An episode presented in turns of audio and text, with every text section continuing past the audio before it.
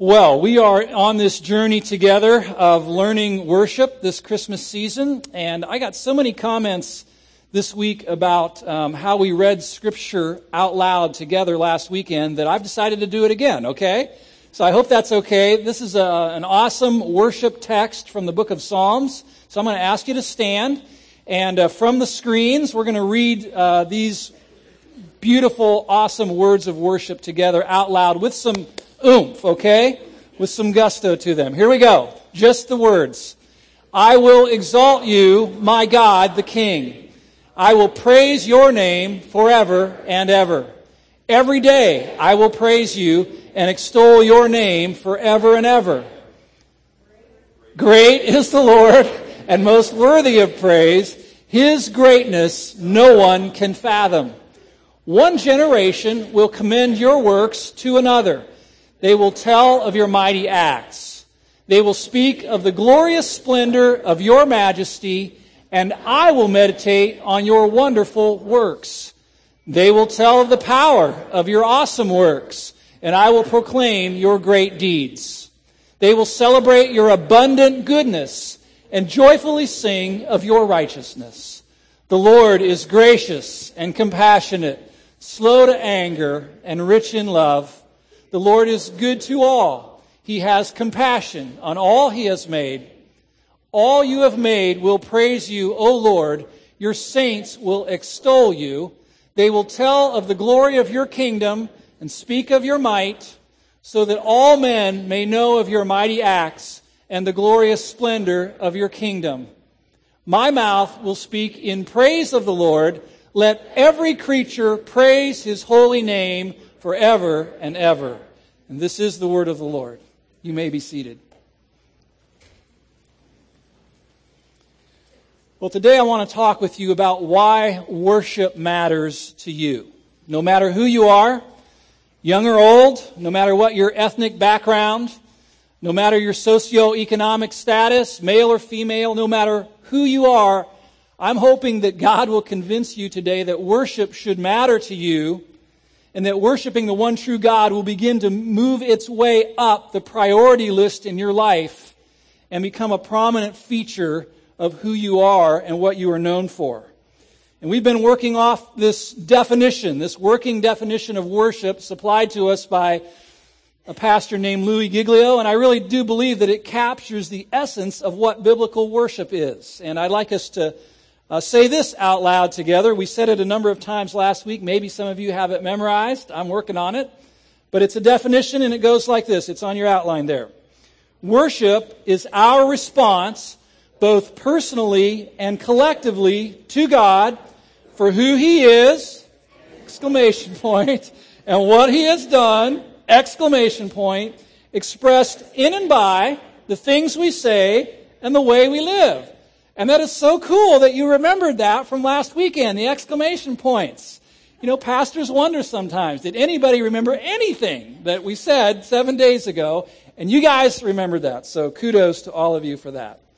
So we're going to look at five reasons why worship matters to you today, to me today, no matter where you're at on the spiritual growth continuum, no matter where you're at on the theological spectrum. And the first reason that worship should matter to all of us today doesn't fit in the what's in it for me category. It doesn't fit in the, you know, it's all about me mindset. Now we'll find later on that worship does benefit us, and we know that, but we're not going to start there. We're going to begin with God and His worthiness to be worshiped. So here it is. Number one, why worship? Because God alone is worthy of your worship. God alone is worthy of your worship. As we just read, great is the Lord and most worthy of praise. You see, worship doesn't really start with us and how we feel and whether or not we're having a good day or not. Worship begins with God. And this may be a new thought to you, but you need to understand today, as do I, that God is worthy of your praise today just because He's God. Just by virtue of who He is, and He may be more worthy of your praise than you really realized. But I want us to understand today that in heaven, they get that. The beings in heaven, the creatures in heaven, get that. That God is most worthy of our worship. If you were to turn to Revelation chapter 4, you would see recorded there by John the Apostle a vision that he was given in 90 AD, towards the end of his life. This is the same John who was disciple of Jesus, who walked with Jesus, all that. Well, towards the end of his life, in about 90 AD, God pulled back the curtain and gave him a glimpse of what was going on in heaven. But it's not what was going on in heaven in 90 AD. It, it, was a vision, a future vision of what's going on in heaven at some point in the future. Hasn't even really happened yet. But the curtain rolls back, and John writes, I saw a throne in heaven, and someone, this glorious being, seated on this throne. And encircling the throne is an emerald rainbow. So there's dazzling array of light around the throne, and then surrounding that are 24 other thrones. And there are creatures in heaven, and there are angels, it says, with wings. And it says they never cease day and night to cry out. You know what they cried out? Holy, holy, holy is the Lord God Almighty who was and who is and who is to come. And that's the scene in heaven that John is given. He writes it down in 90 AD, but it actually hasn't happened yet. It's, it's a glimpse of the future in heaven, future even to us. And it's an amazing scene, and you see that and you go, wow, that's really cool. But, but check this out. In Isaiah chapter 6, the prophet Isaiah is given a, an identical vision of what's going on in heaven. And of course, Isaiah was writing in 700 BC. Okay? And again, the curtain is rolled back, and Isaiah is given a vision of what's going on in heaven. And here's what he wrote in Isaiah chapter 6. In the year that King Uzziah died, I saw the Lord seated on a throne, high and exalted, and the train of his robe filled the temple. So this huge scene. And above him were seraphs. These are a category of angels, each with six wings. With two wings, they've covered their faces like they're shielding their eyes from, from the dazzling glory that is before them. And with two, they cover their feet, and with two, they were flying, and they were calling out to one another, Holy, holy, holy is the Lord God Almighty. The whole earth is full of His glory. Now, do you get what's going on here? This is a glimpse of what's going on in heaven in 700 BC. And we just understood that in Revelation 4, John wrote down a vision of what's going on in heaven at some point future to him and even to us. So here's the deal. For 2,710 years, at least, full on, all in, non-stop worship is what's going on in heaven. God is that worthy of worship. You don't see in the scriptures any, any, any stop to that. You don't see any point in time where a group of angels is saying, you know, we're getting kind of bored of this. We got it, you know, we understand God and, and let's go on to something else. You don't see any of that. God is that worthy of 2,710 years of non-stop worship. Now you think about how fame works in our world, in our celebrity crazed culture. If someone goes on a 10 year run of fame, that's, we'd say that's pretty good, huh? If someone goes on a 25 year run, we'd say that's phenomenal. You know, think of like Michael Jackson or Madonna, you know, who've been around for about 25 years and headlining for that time. If maybe there's a few legendary type people who have a 50 year run of fame. But let me ask you, does anybody remember who was the, the hot item in 1910, 100 years ago? Long forgotten, right? Fame in our world has a short shelf life, for sure. There's an expiration date. But you and I need to understand today that there is no expiration date. There is no limited shelf life for worshiping God. He is that glorious. He is that multifaceted. Beatings are, beings in heaven are not getting tired of worshiping Him. They're not getting bored. And of course, with people in our culture, the more we find out about them and what's going on in their private lives, the more disenchanted we become with them. Yes? And yet, you know what? We who know Christ are going to be worshiping God in heaven forever. We're never going to grow bored. We're never going to grow weary. And we're never going to find some scandal, you know, that taints the reputation of God. It's not going to happen. God alone is worthy of our highest worship, of being our supreme treasure. And that's why worship ought to be moving up in the priority list of your life and of my life. Second, we touched on this last week. But worship, we need to understand that worship matters to us because we were meant for worship. We were created for worship. It's in us. You will worship something with your life. I said last week that worship is not that thing that Christians do, it's that thing that people do. We were created to worship. Paul explained this, how it works when he visited Athens way back in the first century and he walked into that very cultured, very refined city with a lot of sophisticated people. And he noticed that they had idols everywhere. And he walked in there and he said, I perceive that you're a very religious people. They weren't believers in Jesus, but they were worshipers. And they had row upon row of idols. And he noticed one at the very end that had a little inscription. It said, To the unknown God. Kind of a catch all idol. Like, in case we've missed any God that's out there, here's one that to kind of you know, make sure that, that that God gets worshiped too. And he walked over to that, he capitalized on it, and said, let me tell you about this unknown God that you don't really know. Let me, let me tell you who that is. And he began to explain to them how God has designed and orchestrated things for worship. In verse 26 of Acts 17, he says this From one man, that would be Adam, he, God, made every nation of men that they should inhabit the whole earth and he determined the time set for them and the exact places where they should live. And God did this so that men would seek him and perhaps reach out for him and find him, though he is not far from each one of us. Basically, what, what Paul was saying is there's a, there's a built in worship mechanism in all of us, hardwired into all of us, implanted in us by our Creator that causes us to reach out and search and try to find something greater than ourselves to worship. It is in us. And you will worship something with your life. I saw a video clip a few weeks ago that just, to me, was a picture of worship. It illustrates this point clearly that all of us are worshipers.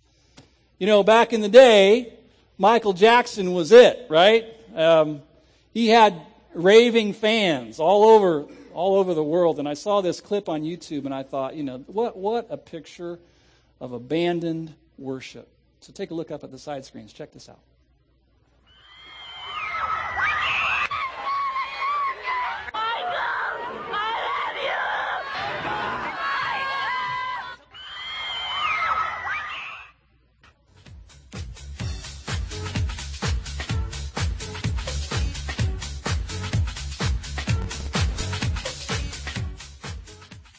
See, the danger is not that people will go through their lives and not find anything to worship. Danger is that people will get to the end of their lives and wake up and realize that they spent their life worshiping some little g God, puny little, tiny little God that was not worth a lifetime of devotion. That's the danger. Is people are going to worship something. They're going to worship a celebrity, a rock star, a sports figure, a hobby, or the car that's sitting out in the parking lot, or themselves, or Jesus Christ, the only one worthy of our worship. We need to understand today that we are by nature worshipers. You are a walking, living, breathing billboard for something that you treasure in your life, that you embrace, that you value highly. Remember that word worship in the English language is the conjunction of two words, worth and ship. And so the idea of worship is that you're assigning worth to something. You're saying that's valuable to me, that's important to me, I treasure that, I cherish that, and all of us are walking billboards for something, that thing which we cherish the most. And I tell you, the people around you know it, the people who live with you know what you're worshiping, the people who work with you know what you're worshiping. So, the reason that worship needs to become more important to you today, and particularly worshiping the one true God, is because you're going to worship something with your life. Third reason, I need you to stay with me on this one, is that there's a war going on for your worship. Did you know this? Maybe you're not accustomed to thinking this way, but I want, I want us to understand this morning that there is a spiritual war going on for our worship. Worship should matter to you today because behind the curtain, when you get a glimpse of what's going on behind the curtain, what's going on in that spiritual world, that spiritual realm that we can't see with our physical eyes, there is a war going on for the worship of human beings. Because God has a sworn enemy who is not in heaven today for one reason. You know what it is? Because he does not believe, he refuses to believe that God alone is worthy of supreme worship. So Jesus said, I saw Satan fall like lightning from heaven, kicked out of heaven, because he led a rebellion, he led a defection against God. And he is set on demonstrating the unworthiness of God to be worshiped. Do you understand that today? There's a war going on for your worship. Lucifer, Satan, the former worship leader in heaven, is out to prove that God is not worthy to be worshiped. But God, through the unfolding of human history, is seeking to demonstrate His own supreme worth. Satan wants to rob God of your worship. And if that's a strange thought to you, this next thought is going to be stranger still. Because when you open the Bible to the book of Job, you see something going on behind the curtain in heaven that is, that is stunning. And in Job chapter 1, we are given the story of this man named Job who loved God, who was devoted to God, who feared God, who was upright and righteous, and also very prosperous, and had abundance in his life. And it says that Satan somehow, I don't understand this, came into the presence of God after roaming to and fro throughout the earth, it says, and he approaches God and he taunts God.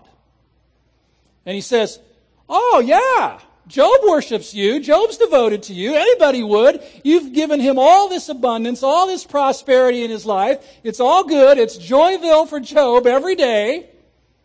And so, of course, he worships you. Take that away, and he will drop you like a brick. And God says, No, no, no, no, no. Job loves me. Job Job loves me, loves me. He loves me for who I am, not just because of the good things I've given him. And Satan says, I don't think so. I think it's shallow. And I think if you were to touch Job's life, if you were to remove your hedge of protection, if you were to take all those material and physical and family blessings away from him, he would curse you to your face, God. God said, No, no, it's not that shallow. It's real with Job. He knows my supreme worth. Satan says, Well, let's find out. And God, it says, grants permission and says, okay, you can take it all away. Just don't kill him. Don't take his life. You can shuffle that deck theologically however you want to, but it's in the Bible. It's in there for a reason because God's glory was on the line. Job struggled, didn't he? He lost his health. He lost his livelihood. He lost his family. He didn't know what was going on behind the curtain. He just thought he was having a really bad week. And he started out pretty good. He said, You know, the Lord gives and the Lord takes away. Blessed be the name of the Lord. He even kind of rebuked his wife and said, You know, how can we accept good from God and not adversity? But after that, he wavered a little bit, like all of us would because he was human and he wrestled with it and he's sitting scraping his wounds with the broken pieces of pottery and he begins to question God and he gets angry and he, he tries to listen to his well meaning friends and he struggles. And after a while, you read through the book of Job, and, and then God starts a dialogue with Job. And I can't even imagine that. But somehow God enters into a dialogue with Job, and they're talking. And, and, and finally, Job says, You know what? I don't have anything else to say to you. Because the more you're talking and, and the more I'm listening, I'm realizing you're God and I'm not. And, and, and, and, I, and I don't have anything to say. I don't like what's going on. It doesn't feel good. I don't understand it. Towards the end, he says this Even though he slay me, yet will I serve him. And I think God turned to Satan and said, See? He's devoted to me for me. It's not because of all the good things I put in his life. Job loves me, worships me, and is devoted to me because he knows I have the supreme value in all the universe. And I don't want to take too much of a leap off of that story and, and I want to be careful, but I want to suggest to you, and I couldn't say this specifically in anybody's case, but I want to suggest to you that there are going to be times in your life where when you're having a bad week, that there's actually more going on behind the scenes than meets the eye. And that maybe Satan has been roaming in and around Columbus, Ohio, seeing what's going on, looking for an opening, looking for a way to demonstrate the unworthiness of God to be worshiped. And he goes into the presence of God somehow, some way, and says, Hey, see her down there? She's devoted to you because you've blessed her life. It's wonderful all the time. You've given her a nice job and a house and a beautiful car and an apartment and a boyfriend and all this stuff. And oh, yeah, she worships you. She goes to church. Anybody would. Take it away. God, just take it away, and you'll see she'll drop you like a rock. Probably even curse you to your face. And God says, No, no, no, no. She loves me, loves me. She loves me for who I am. And Satan says, I don't think so. God says, No, she does. She really does. And Satan says, Let's see. God removes some layer of protection and car gets broken into. She goes in, they find a mass on her liver. She loses her job. Her washer and dryer break down. Somebody keys her car. All this stuff goes on. And she's like, What is going on here, God? I, I serve you. I love you. I worship you. I, this isn't really what I signed up for, God. I don't understand it. And she begins to wrestle with it and back and forth and all the theological implications. And friends come alongside and try to explain things. And she tries to listen. But the longer this goes on, the harder it gets for her. And finally, she says, God, I got nothing to say to you. I, the more I understand how things are orchestrated here, I realize you're God and I'm not. I, I don't really have anything else to say to you, but I do know this. Though you kill me, I will stay devoted to you. And God turns to Satan and says, She loves me. Not because of the good things I put in her life. She loves me because I'm worth loving, regardless. You see, in our lives, and particularly in the dark times, we have a choice with our worship, don't we? We can say, God, I, I, signed up for this deal where, you know, I serve you and you make my life easy and it's all good. But there's a war going on for your worship and for my worship behind the curtain. And that choice in those dark moments. You know, sometimes we worship by faith, don't we? Sometimes you come in on a weekend here and gather with your church family and the lyrics come up on the screen and you're seeing them and, and in your heart you're going, you know, I'm not there.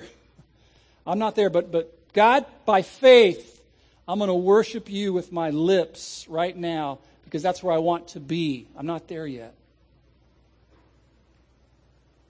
Worship needs to move up your priority list and become a primary feature of your life today because there's a war going on for your worship and God's glory is on the line. His worthiness is on the line.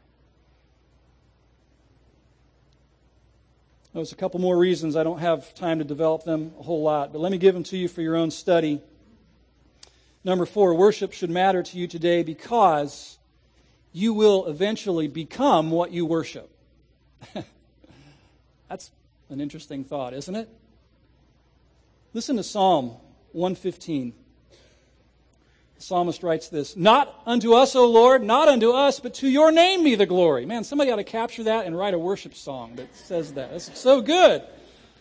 Why? Because of your love and your faithfulness. Why do the nations say, Where is their God? Answer Our God is in heaven. He does whatever pleases him. What a statement about God. You know what? The nations have their gods. Our God's up in heaven. He's doing whatever he wants to do, He does whatever pleases him. Verse 4 But their idols, the idols of the nations, are silver and gold made by the hands of men. So he's talking about handcrafted idols, like I saw over in India a couple weeks ago. Thousands of handcrafted idols. Verse 5 They have mouths, but they can't speak, eyes, but they can't see. They're inanimate objects, okay? They have ears, but they can't hear, noses, but they can't smell. They've got hands, they can't feel anything, feet, but they can't walk nor can they utter a sound with their throats. Verse 8 those who make them will be like them.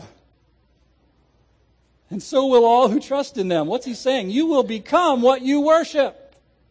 Eventually you will. Here's a true statement what we value most, what we treasure most, consumes us. And what consumes us will eventually conform us, will shape our lives, and determine our destiny. Like I said earlier, everybody in this room is a walking, living, breathing billboard for something. And you know what? As you worship that, as you devote yourself to that thing, you take on the characteristics of that object of worship. If it's Jesus, if Jesus is your supreme treasure in life, the more you worship Him, 2 Corinthians 3 says, the more you're in His face, He's going to conform you into His image. You become more like Jesus. Till one day, 1 John 3 says, when we see Him, we will be like Jesus. But you know, if you choose a, a little puny, small g God to worship with your life, whatever that might be, you'll be conformed by that as well. Some people worship money with their lives, and truth be told, over time, they are turning into disposable currency. You worship an inanimate object, you worship something less than the one true God, and you'll find over time that although you have a mouth, you don't have anything really to say to anybody of any value. You'll find that although you have feet that are taking you on a path, that path's not going anywhere fruitful or productive. You have hands, yeah, but your, your sensitivity, your feeling, it's, it's not there for things that really matter. And so we need to understand that whatever we choose to worship matters because you will become what you worship eventually. And the final reason I'm going to address today why worship matters to you, should matter to you, is because worship fuels your soul. And some of you are saying, Yes! Finally, I knew it was for me. I knew worship would benefit me. And it is true, but we don't start there when we talk about worship because if we start with how the experience of worship affects us, then we can get to that point where we say, you know, worship used to really do it for me. I used to get that worship buzz when I came to church and sang the songs and stuff, and it was really cool. It really filled my tanks back then, but it, but you know, worship's not really doing it for me anymore, so I think I'll try something else. That's why we don't start with what worship does for us. But when we read the Bible, there is a dimension, there is this angle that declares that worship is fuel for the human soul. Worship of the one true God. It's written out this way in Psalms. And notice how much time we're spending in Psalms when we're talking about worship, because it was basically a worship manual, a praise manual. But in Psalm 42, we don't know exactly what the psalmist was going through at that time, what circumstances surrounded him. We just know it was a dark time for him. And he wrote this Why are you downcast, O my soul? Why so disturbed within me? Put your hope in God, for I will yet praise him, my Savior and my God. So here we see the psalmist giving a pep talk to who? To his own soul. So his his mind, through his mouth, is speaking to his soul, giving his soul a pep talk.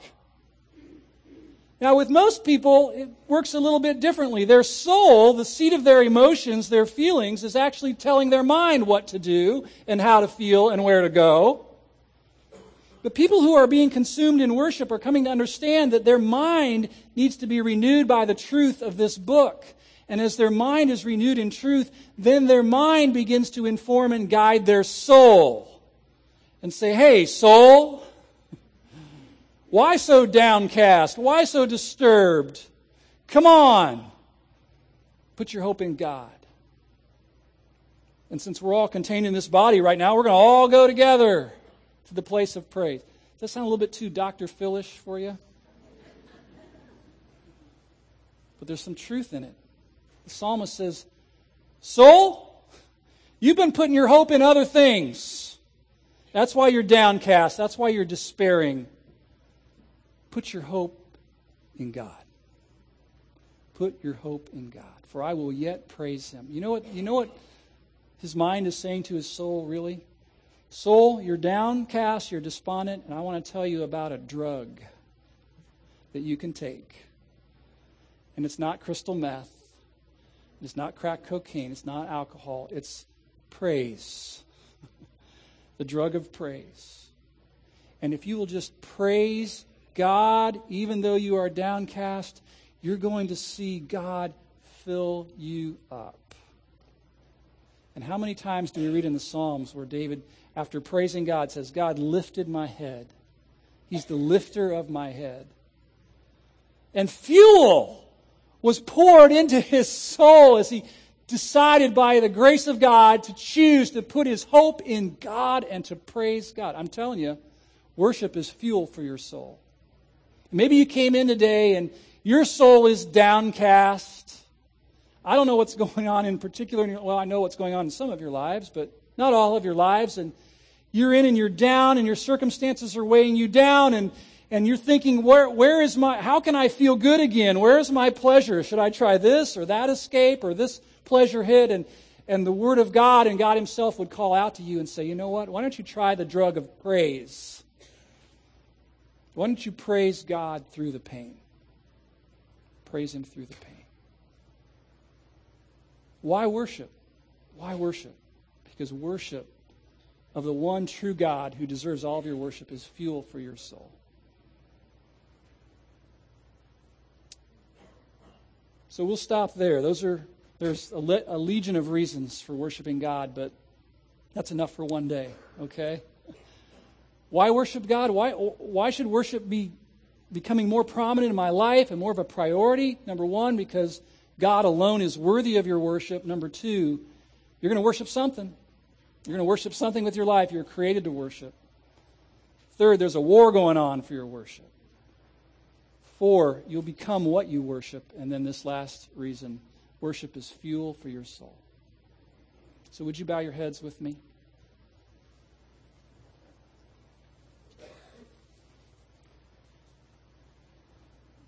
I've thought a lot about what this challenge needs to be at this moment for the congregation of New Life. And it occurs to me that, um, well, first, it occurs to me that worship is a response. We've said that to God, both personally and together, collectively to God. And I believe right now our worship needs to be a response to God. And maybe you've come in today and the, the, scenario I just described of being downcast and your soul feeling empty, maybe you need to give a pep talk to your soul today and say, put your hope in God, worship God, and praise Him through the pain. If that's you today, would you lift your hands all around the building? That's me. I need to, God's calling me to praise Him by faith through the pain in my life right now. Amen. Many, many, many hands. And put your hands down. Others of you, the truth about you is that if anybody really knew you, they would know that what's got on the throne of your life is a little g God. Just a small g God. And I'm telling you, as your pastor and friend, you don't want to get to the end of your life and find that you have devoted your life, you've flung yourself at a little g God who was not worthy of a lifetime of devotion. That's disaster. That's fatal. And some of us, frankly, just need to repent. So I'm a Christian, I'm a believer, I know, but you still need to repent of allowing some substitute, functional Savior to take the throne that is rightfully God's in your heart. And it's been a while since I've challenged our congregation with a physical response in worship to God, but I want to do that today. Because there are Psalms that talk about kneeling and bowing down before God, who is our Maker. And I felt prompted, just myself personally, to make my way up to the altar and just kneel as a, as a symbolic way of saying, God, I am under your authority. I am in submission to you. And I'm giving all of me to all that I understand of you right now. That, that offering of myself as a living sacrifice to you. And I'm kneeling before you to symbolize that submission to you. And I'm going to challenge those of you whom God is talking to about that right now to join me at the front and just kneel if you can. If you physically can't, you can stand and maybe just bow your head and say, God, I'm I am under your authority. I'm submitted to you. I'm declaring today, symbolically by my kneeling or my bowed head, that I'm all in with you. I'm worshiping you. I'm not going to settle for a substitute God. We're going to worship with some musical praise in a moment, but um, let's respond right now to God in worship.